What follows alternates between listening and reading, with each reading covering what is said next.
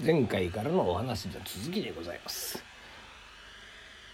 やはり重荷か何かいやいやうなぎでも天ぷらでも何でもご主人が食いたいってもんを食やしておやんなさい。もう大丈夫だから。でもお薬は？ああお薬ね。まあまあまあじゃあ渡しますから私の家にいらっしゃい。そう言って家に連れてきたはいいが何にもありゃしない。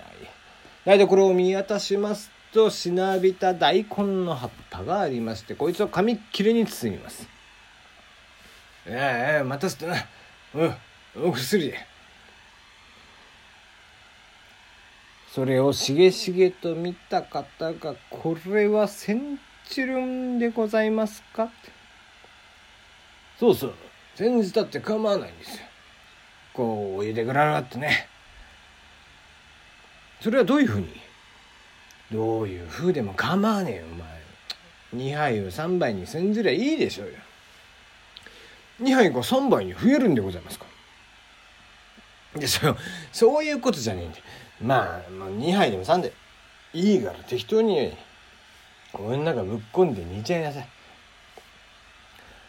なんだかよくわからないが言われた通り大根の葉っぱの茹で汁を飲ませますとケロッと治ったもんだからあの先生は名医だと評判が立つ。あっちからもこっちからも引く手があまた。しかもいい塩梅に死神が足元にいるってと呪文を唱えて手を打つとスッと消えちまって患者はたちまち元気になる。たまさか足の方に死神がいる時はこれはもう寿命が尽きているからおしめなさい。と言って屋敷を出るか出ないかの間に患者はころりと言ってしまうのでさらに評判が上がる。今までは裏長屋でくすぶっていたやつが立派な邸宅を構えましていい着物を着て美味しいものを食う。そうなるってとどうも、えー、女房なんぞ面白くないってんで別宅に若い女仲いい綺麗な女なんかを置きまして当然家には帰らなくなります。焼き餅を焼きましてギャーギャーという女房に関しておめえなんざやらねえからっつってんでと金と子供を渡しまして別れてしまいます。ねえ。先生私上方見物に一度行きたいと思ってるんですよ。上方か？いいね。俺も一度行ってみてえと思ったんだよ。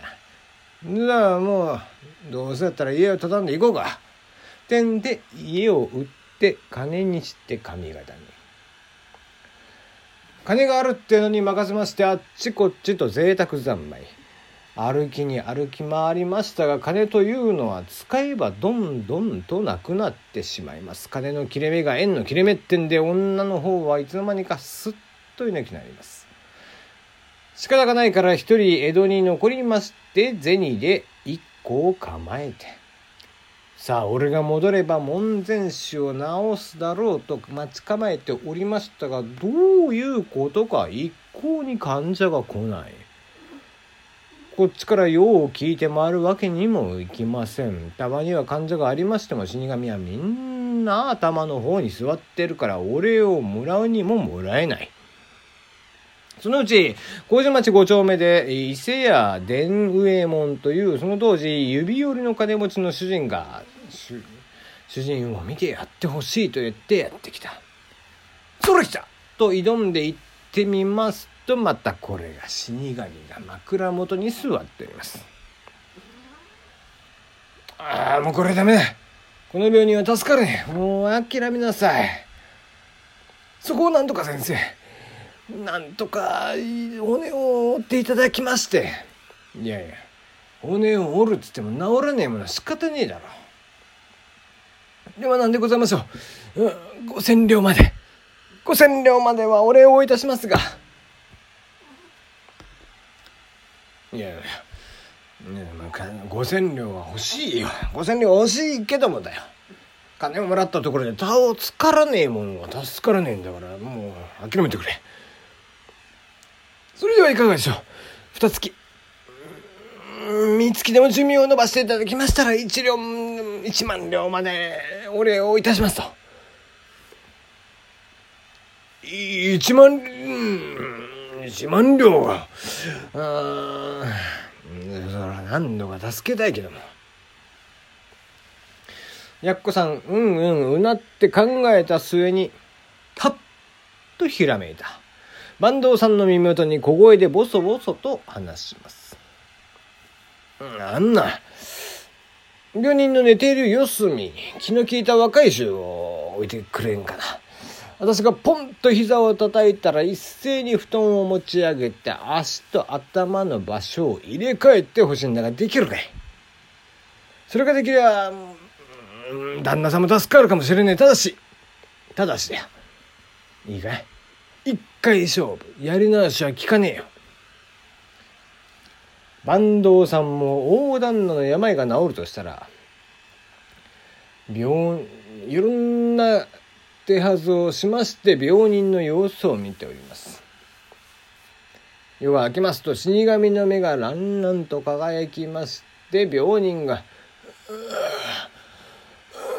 ーと苦しんでおりますそのうち夜が明けますと死神だって。さすがに疲れるんでしょう。そのうちこっくりこっくりとしてしまいます。それを見て若い衆に目配せをしておいてここだなというところで、と膝を打つと途端にさっと床がある。それ今でってんで、浅田君もくれん兄弟するテケレッツのパーと早口で唱えて手を、と打ちます。さあ、驚いたのは死神。わっと飛び上がるとそのまますっと消えてしまう。すると病人の容体はスルスルと良くなりまして「ありがとうございました」と金をいただくやっこさんその金で当然いっぱいやりまして加え用事で夜道を空いて歩いていきますありがてありがてえなやっぱり人間注文は苦しい時は知恵が出るっていうが全くだね。あの死神の驚いた顔っつったら。思い出し笑いをしまして夜道を歩いている後ろ姿から低い声がかかる。バカ野郎。なんであんな真似をした？と言われまして振り向くとそこには死神の姿。あっこれは死神さんどうもお久しぶりで。何が久しぶりだまさかてめえ俺のこと忘れてはしねえだろ。うもちろん忘れてたりしませんよ。一番初めに助けていただきましてあなたのおかげで随分も多かった。そうかちゃんと覚えていたか。おめえ覚えていたのになんであんなバカの真似をしやがって。おかげで俺は減法だってよ。月給をひら減らされたんだよ。てめえ恩をあだで返すような真似しやがって。どうやらあそこにいたのはやっこさんに呪文を教えてくれた死神さん。ところが死神っていうのはみんな同じ姿形をしているもんですからやっこさんそうとは気づかなかった。ええそれじゃああそこにいた死神はあんただったんですって もうそれは申し訳ないことをしちまって、うん、死神ってんのはほらみんな同じ形だからさまさかあんただとは思ってなかったんだそれだったら言ってくれりゃいいのに。うん、それじゃね、私がもらった金からほら、100両でも200両でも、あんたにいくらかあげるから、それで一つ勘弁してくれよ。何を言ってやがる。まあまあ。やっちまったもんはしょうがねえ。俺と一緒に。きな。いや嫌だよ。もう着いたら大勢の死神が構えて俺のこと吊りし上げやらボコボコにしちまおうっていう今度やろ勘弁してみちゃうん金はねえ。金は出すからさ。いいから俺と一緒に来い。有無を言わさぬ死神の迫力にやっこさん仕方なくとぼとぼとついていきます。しばらく歩いてやってきたのはいつか首をくくろうとしていた大きな木の根元。見るとそこにはぽっかりとうつろのような穴が開いておりまして下に向かって階段が続いているというところで話は最後の回に続きます。